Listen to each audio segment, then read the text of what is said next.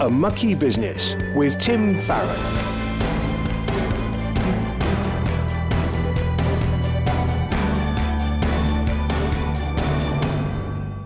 Hello, I'm Tim Farron, and welcome to the show which delves into the mucky business of politics through the eyes of Christians.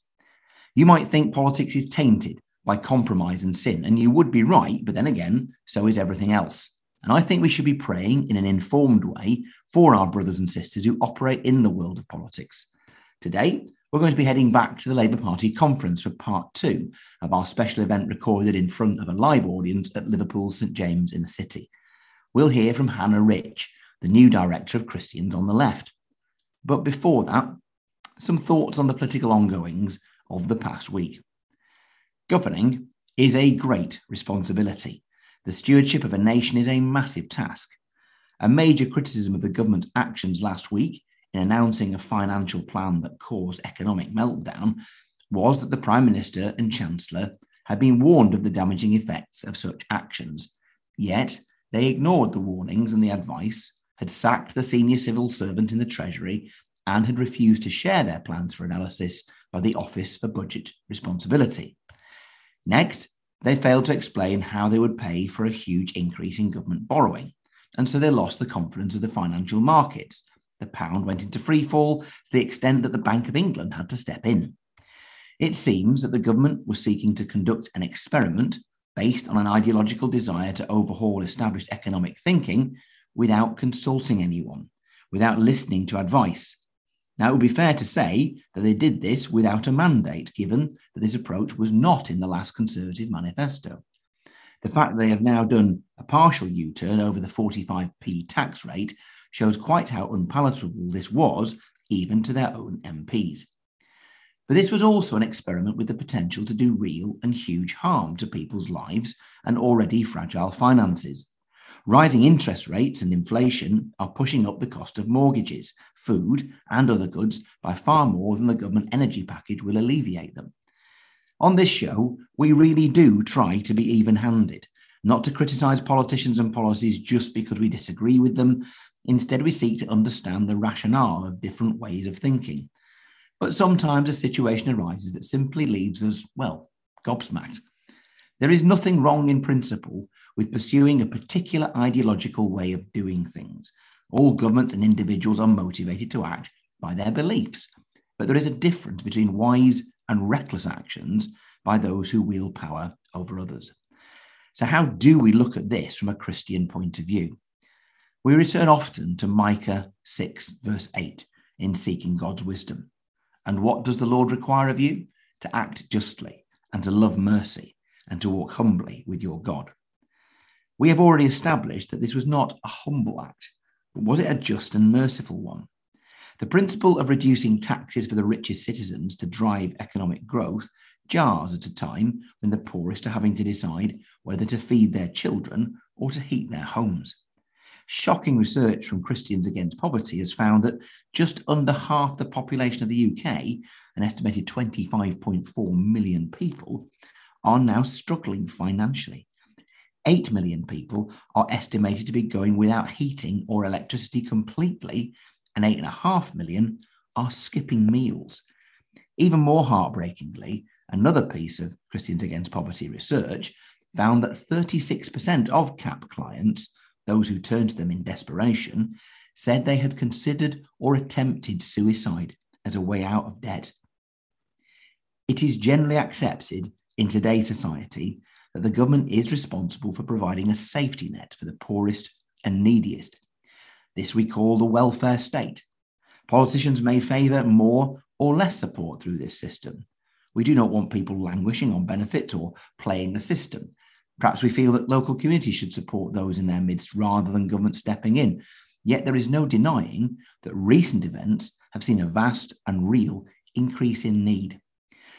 Last week, the Archbishop of York, Stephen Cottrell, spoke at the church service at the Labour conference and he likened a good economy to a well run household, a family where everyone is catered for according to their need.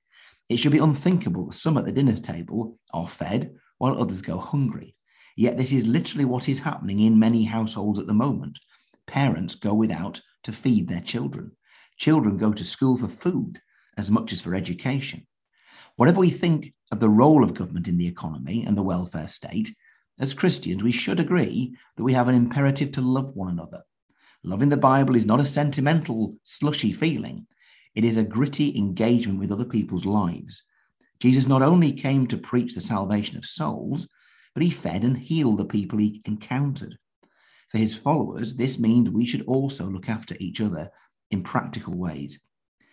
The early Christians whose stories are told in the book of Acts ensured that they gave to anyone who had need. And as part of the same process, the Lord added to their number daily those who are being saved. Because we have faith in the one who saves, we must also show his love to others through our politics to tackle the poverty, hunger, and injustice that are rife in our world. We need to be praying for great wisdom for our government to understand their stewardship responsibility and to put this into practice by acting justly, loving mercy, and walking humbly through this crisis. A Mucky Business with Tim Farron. So let's head back to Liverpool for part two of our live event at Labour Party conference. If you missed last week's part one with Stephen Timms MP, just search for our Mucky Business on your chosen podcast provider. We're going to hand over or bring in uh, a new guest. Uh, and I say new, new to her role in the last fortnight. Um, welcome to Hannah Rich, who is the director, the new director of Christians on the Left. That's the Labour Party's uh, Christian wing organisation. You can tell me. So, first of all, how did you end up in the role that you are in? That's a very good question, Tim. I've been our um, vice chair for the last five years, actually, so I'm not completely new to the organisation, um, although I am new to kind of the paid part of, of my role. Mm. Um, and it's a really kind of long and winding journey into politics, I guess. It's not something I ever set out to do. Um, and I'm quite often asked to do kind of career advice sessions for people that want to get into politics. Mm. Um, and I feel like a little bit of a fraud when I do those because if, if I was, you know, my second year at uni or first year or wherever they are, um, that's not the session that I would have gone to because mm. that's not the career that I kind of set out on then. Mm. I was studying French and Spanish, um, and I prayed those big kind of world changing prayers that you pray when you're a student that you'll go wherever God sends you and you'll do whatever God calls you. And I was studying Spanish at the time, so I was very certain that whatever the answer to that was was somewhere hot. Yeah. Um, definitely, you know, maybe South America, maybe somewhere uh, slightly warmer and less rainy than Westminster. Um, but somewhere along the line, God, um, well, God has a sense of humour, as we all know. Mm. Through various twists and turns of, of different um, different jobs that I've done over the years, I've uh, I've ended up here. So tell me first of all how you came to be a Christian. How did that come about? I can't remember a time when I when I wasn't. Grew mm. up in a in a Christian home. Uh, grew up with you know kind of it's the very boring answer, isn't it? It's just always been um, part of my life. I couldn't even tell you kind of the day yeah. um, or the moment at which it became a part of my life. Really, um, yeah. And was your faith in any way um, an inspiration for you to step into the world of politics? What What was the moment that brought you to click on or sign on the dotted line and become a member of the Labour Party? Yeah, I think my faith was definitely part of that. The story that I always tell of where, when I knew that um, somewhere along the line, politics or, or, political kind of advocacy was something I wanted to get mm. involved with. I was on my year abroad. Um, so I guess God did actually use that Spanish degree and the fact that I was doing that and the fact that I was in somewhere warm, somewhere along the line. Um, but I was in Madrid working for an international church, um, and I was involved in their food bank ministry that mm. they ran to migrant families in, in Madrid. Um, and at that point, the economy of Spain was so bad, it was tanking mm. that the, these migrant families, their families back home, were sending their money to Spain wow. rather than wow. the other way around. Um, and we ran this food bank, and it was, you know, it was an incredible experience. But I, I realised um, that actually it wasn't the, the existence of that food bank that made me really angry. That did make me angry. That was wrong. It shouldn't have had to exist. Mm. But it was the fact that it existed half a mile down the road from the Real Madrid football ground. Yeah. Um, and it was the year that, and I'll get the figure wrong, but they bought Gareth Bale for about 80 billion pounds. It was the most expensive yeah, footballer yeah. there had ever been. Yeah. Um, and pretty much from where I was serving these migrant families, you could see, um, you could see some of his houses, some of kind of where some of the footballers lived. Um, and it really struck me that um, it wasn't just that this food bank existed that was wrong. It was the, the existence mm. of them in mm. such close proximity and the inequality um, in that that, mm. that I felt really passionate about ending. That inequality was was an injustice, not just poverty, yeah. um, not just the fact that these people didn't didn't have anything, had less than less than nothing really. Just that comparison. Um, yeah, Yeah. just that really, really stark. Um, you know that one man could be worth 80 billion pounds at the same time as people down the road couldn't afford Yeah, a tin of beans or a yeah. pint of milk. Um, yeah. Yeah.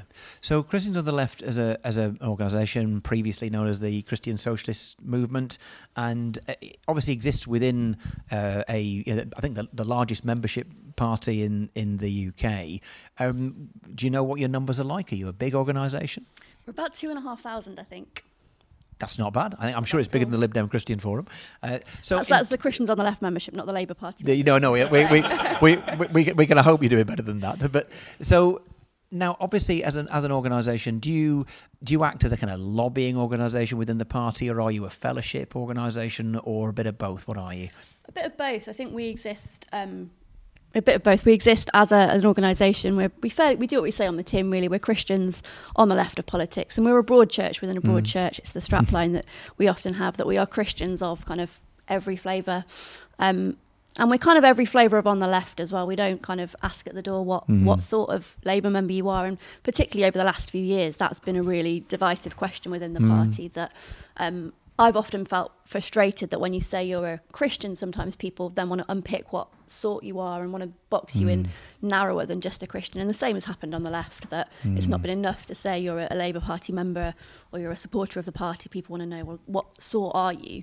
Um, but I think that Christian on the left, certainly for me, is, a, is both broad enough a description um, and narrow enough a description at the same time of, of who I am um, and what my values are and why I do what I do. Um, so we exist to kind of help Christians engage with the left of politics, Christians who are engaging on the left, um, but also to help the left engage with faith and Christianity more broadly. So I think we see our, our work going both ways in, in that regard. We certainly support Christians who are already engaging in, in politics, whether they're Labour um, MPs, councillors, whether that's something they're looking to get into, um, or actually even whether they are local Labour Party members whose local parties, again, at, at times over the last few years, have been really difficult places to, to exist and to be a Christian. So um, it's kind of every level of, of politics and Yeah. that. Now, one of your predecessors, Andy Flanagan, uh, is now uh, the director of Christians in politics, and that which involves bringing all the kind of uh, Christian wings, if you like, or groups in the political parties together. How have you found working with? Have you have you begun? Have you had any conversations with, for example, the the Conservative Christian Forum, and and how would you feel about that? I have to say, on day five of the job, um, three of which have been spent at Labour Party conference, um, I haven't yet had those conversations, but I'm really excited for that. I think one of the things that I am proudest of, actually, of Christians on the left, is that we are not um, a silo. We, we, we do engage with Christians in politics. We engage um, and pray with actually members of uh, the Lib Dem Christian Forum, of the Conservative Christian Fellowship, um, and see those things as, as valuable a part of our work as um, a lot of the work that we Yeah. do do in party. So yeah, I'm really excited for for that. Um, yeah, it's a big witness, isn't it? I mean, it's a phrase, I don't know whether Andy Flanagan invented it, but it's one that we always nick off him, which is it's kingdom above tribe. Um, but I was sat um, last Friday on the other side of the chamber from Kwasi Kwarteng and deeply angered by some of the things that are being proposed, the tax cuts for very wealthy people in particular, um, and that, you know, we'll all be paying for that through debt in the years to come. This is a, an opinion. Others are uh, allowed. Um, but on the other side of the house, there are people I pray with. Um, who will have here heard to all that, and so how how do we manage as Christians to model grace um, and one sense of unity in the spirit, and yet also have really quite passionate disagreements over issues like social justice? I think it's really hard, and it's certainly not one that I have um, always got the answer to, um, or even one that I've always got right. But I think you, you started by saying that you you pray with those people. Um, sometimes it's easier to pray for them than to pray with them because you don't have to see them there in front of you. But actually, that's a good place to begin to to pray for them um, and to remember that. Uh, that they're humans too, that they are um, our brothers and sisters. The Archbishop of York, actually, yesterday in his uh, sermon in this building at our, our service, talked about how when we pray, Our Father, um, that's really radical because we're starting with our Father and we're saying that we're all in this together. Um, and that is the same prayer that is prayed in churches across the country, um, across the world, even of all different political flavours. Um, and I think it's quite a humbling thing to say that we, we pray that and we recognise that we're, you know, brothers and sisters. We might have nothing in common um, politically, or very little in common politically, but we've got a whole lot in common um, in the faith. Wonderful. Right. Any questions or anybody wants to say something that they've not said already? Yes, you've been very patient, sir. Have we got? If you hang about, we're going to have a microphone with you in seconds. I'm Mark, um, Mark. and you'll want to kill kill me after I say this. I'm a member of a Conservative Party. Oh, great. Well, you're very but, welcome. but I but I don't support the current government, and I didn't vote for Liz Truss. Even if you did, you're welcome. That's the kind Well- of nice people we are. Um, I'm in despair at what ha- what occurred on Friday, but that's another matter. Um, Tim, I know you've had prob- issues with this in the past, but how do we navigate a world in politics where certain things are so adverse to our scriptural beliefs? And I'm talking about human sexuality. So, th- where do you start with that? I think you start first of all with the fact that everybody is made in God's image, and all people have ultimate equal dignity, and and no one is beyond the reach of God's grace.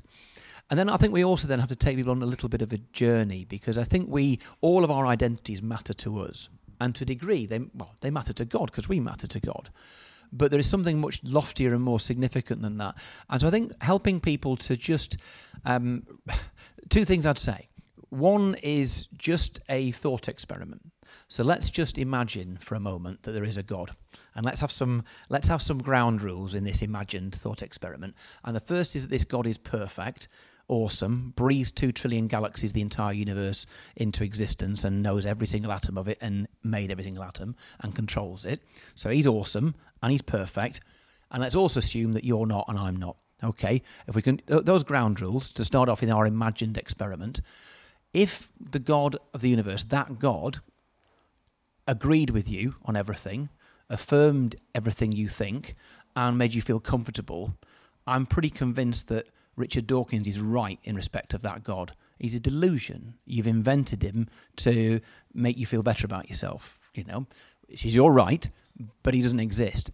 If there's a real God, he will contradict you and disturb you, unsettle and unnerve you. And if he does, you might have met the real one. And I think it's important just to think a moment what a relationship with the real God would be like. And then the next thing I'd do is point you at the cross. Because in the end, whatever the answer is to some of these very difficult questions, and they are difficult, and you know, it's, it's, if, it's arrogant, I think, for me to say that I know better than God what counts as a transgression. Um, and, you know, so I don't. Um, but let's remember that whatever the answer is, it isn't that he doesn't love us. That you have a God who uh, submitted himself not just to the obvious agonies of the cross and the shame of it, but to be in, effectively, in hell. For uh, that is something which tells you that we have a God who is awesome and loves you deeply at great cost.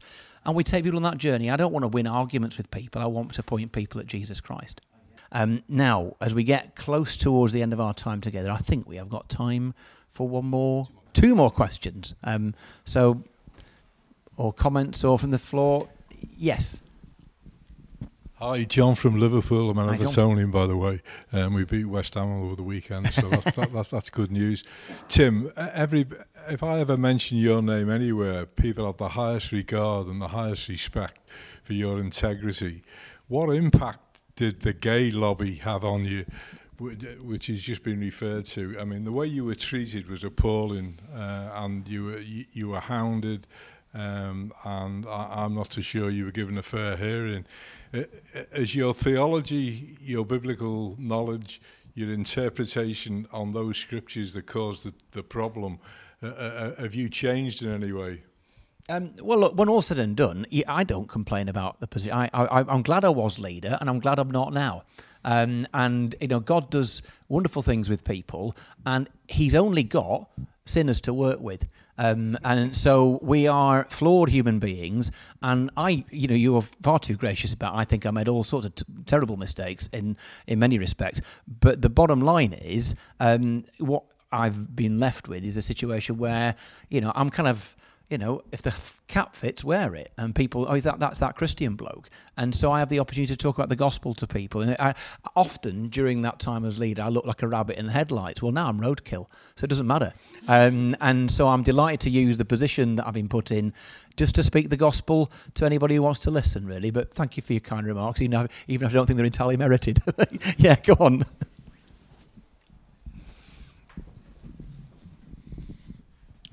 Thank you very much. Um, so we're talking about uh, leadership. It sounds like, and dealing with our differences. Mm. And we've had some really just lamentable examples in very recent history.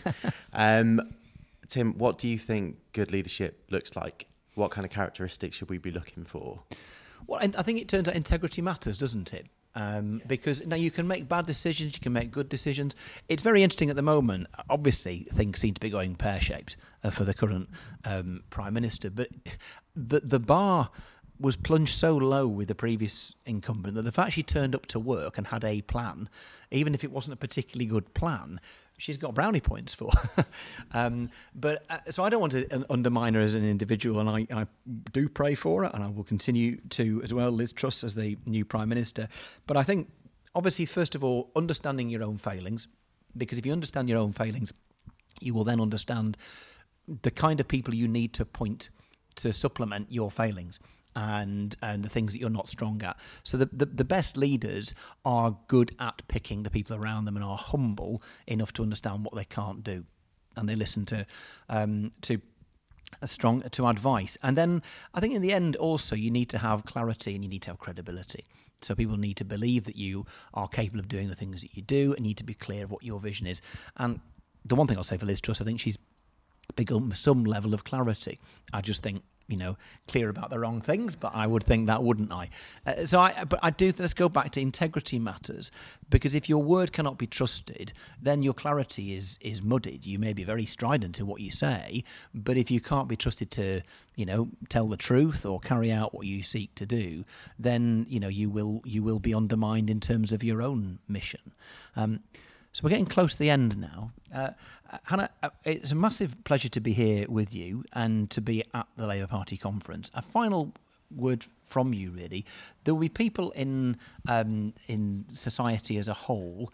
We said earlier on with Stephen who just think if they're Christians, you know, we shouldn't be involved in politics because it's too mucky a business. There'll be people who are involved in politics who will think Christianity is all just a bit weird and Christians are a bit weird. What would you say to soothe the uh, broader um, membership of the Labour Party that maybe isn't uh, doesn't have an active faith that they've nothing to worry about from us guys? I'm not sure I can promise that we're all not a little bit weird. Um, well, we are. I think so. we are probably are. Um, but I think that I would point to um, some of the things that you've said that um, as people of faith, we're not just people who um, believe in a God and do nothing with it, mm. Um, that we have put it into action over the last, well, not, not just over the last years with the pandemic, but people have been doing that consistency, consistently for, for a long time. And I think I would point to some of the, the fruits of that. You know, we, we Jesus said, you they'll know you by your love. Um, and I think when we when we put that into practice, um, loving people really practically, um, then that's something that people can't deny.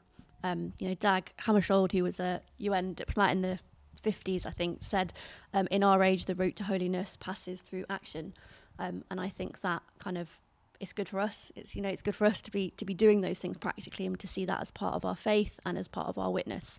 Um, but I think it is also those are the things that convince people, not necessarily any amount of argument. Um, mm. Certainly not any amount of trying to just tell them that we're not weird, um, but tell them that we are people who are, you know, do things because of our mm. love, um, and they'll know that.